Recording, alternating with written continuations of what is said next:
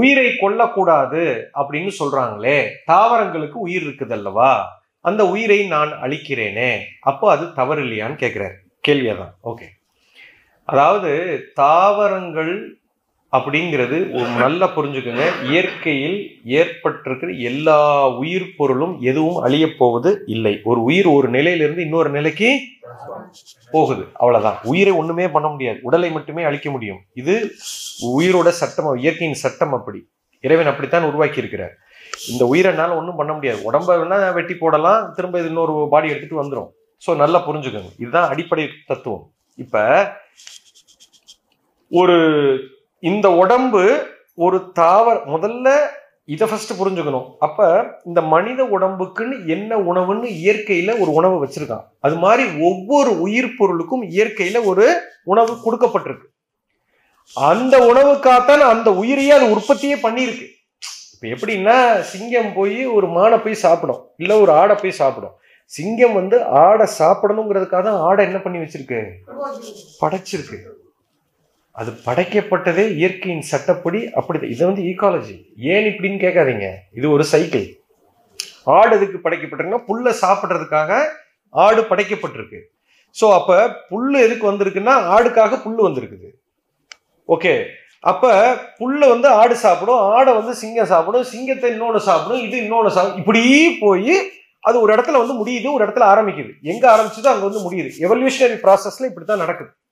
அப்போ மனிதனுக்குன்னு ஒரு குறிப்பிட்ட உணவு இயற்கை உண்டு பண்ணி வச்சிருக்கு. அது வந்து தாவரங்கள் தான். அது இயற்கையில புரிஞ்சுக்கணும் உன்னுடைய உங்களுடைய அலிமெண்ட்ரி கெனாலு உங்களுடைய வாயினுடைய அமைப்பு அலிமெண்ட்ரி கெனால் உங்களுடைய டைஜஸ்டிவ் சிஸ்டம் உங்களுடைய மனம் இதெல்லாம் வச்சு கணக்கு போட்டு பார்த்தோம்னா இது வந்து கிளியரா தெரியுது. தாவரங்களைத்தான் இந்த மனிதன் ஜீர்ணிக்க முடியும். இந்த உடம்பால் வேற எதையும் ஜீர்ணிக்க முடியாது என்பது வரையறுக்கப்பட்டு. திஸ் இஸ் அ ஓரஸ் அனிமல் கார்னிவோரஸ் அனிமல் கிடையாதுங்கிறத புரிஞ்சுட்டான். அப்போ அதை சாப்பிடும்போது தான் இது ஆரோக்கியத்தின் உச்சம் உச்சத்தில் இருக்க முடியும். இல்லைன்னா ஆரோக்கியம் குறையும். கரெக்டாக சாப்பிட்டு கரெக்டாக வாழ்ந்துருந்தீங்கன்னா நூற்றி இருபது வருஷம் வாழ முடியும் மினிமம் இல்லைன்னா எண்பது வயசில் சாகிற. என்ன காரணம்னா இதெல்லாம் உண்றதுனால தான் அந்த மாதிரி பாதிப்புகள் ஏற்படுகிறது. ஸோ இயற்கையில் இப்போ ஒரு உயிர் அதுக்கு தான் அந்த உயிரை சாப்பிடும்போது என்ன பண்ண பண்ணுறோம் ப்ரேயர் பண்ணுறோம் ஏன்னா அது தன்னை அழித்து என்னை காப்பாற்றுகிறது அப்போ அந்த நன்றி உணர்வு எனக்கு இருக்கணும். அதுக்காகத்தான் அதுக்கு ப்ரேயர் பண்ண சொல்கிறோம் அதுக்கு தான் விழிப்பு இல்லாமல் சாப்பிடக்கூடாதுன்னு சொல்கிறோம் அதுக்காக தான் பசி இல்லாமல் சா பசி இல்லாமல் சாப்பிட்டீங்கன்னா அது விஷப்பொருளாக மாறும். ஏன்னா இயற்கை என்ன சொல்லுது? உனக்கு தேவையானப்போ தான் அதை நீ சாப்பிடணும்.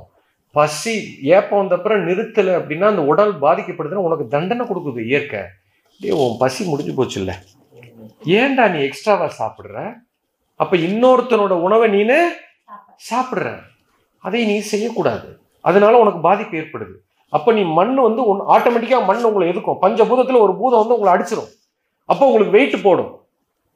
அப்போ அந்த வெயிட் போட்டு உங்களை கொள்ளுது இப்போ பத்து கிலோ கூட கூட்டிட்டீங்க பத்து கிலோ கூட்டிட்டீங்கன்னா அந்த பத்து கிலோ தூக்கிட்டே திரியணும்ல. அப்போ அந்த பத்து கிலோ எக்ஸ்ட்ரா நீங்கள் தூக்கும் போது சக்தி பூரா விரையுமா? உங்கள் சக்தியை பூரா எடுத்துரும். கொன்றும். அப்போ அந்த மண் வந்து உங்களை என்ன பண்ணுதுன்னா நீங்கள் செய்கிற மண் குற்றத்திற்காக உங்களுக்கு தண்டனை அளிக்கிறது. அதுதான் வெயிட் இன்க்ரீஸ் பண்ணுது. அது வந்து தண்டனை உங்களுக்கு. அது வந்து சரியான நிலை அல்ல. அது உங்களுக்கு தண்டனை கொடுக்குது. தண்ணியை நீங்க எக்ஸ்ட்ராவா குடிச்சீங்கன்னா தண்டனை தண்டனைக்குரிய மனிதராக மாறுறீங்க. அதுக்கு தான் அவ்வளவுக்கு மிஞ்சினால் அமிர்தமும் நஞ்சமும் அமிர்தமே நஞ்சுன்ட்டான். அப்புறம் தண்ணி நஞ்சு இல்லையா? இட்லி நஞ்சு இல்லையா? தோசை நஞ்சு இல்லையா? பெரிய நஞ்சு அது. யூ அண்டர்ஸ்டாண்ட் உனக்கு அதுக்கு தான் பசிச்சு சாப்பிடணும். ஏப்பம் வந்தா நிறுத்திடும் இயற்கையை நோண்டக்கூடாது.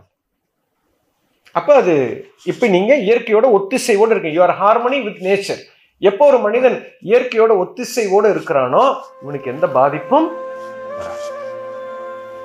அண்டர்ஸ்டாண்ட்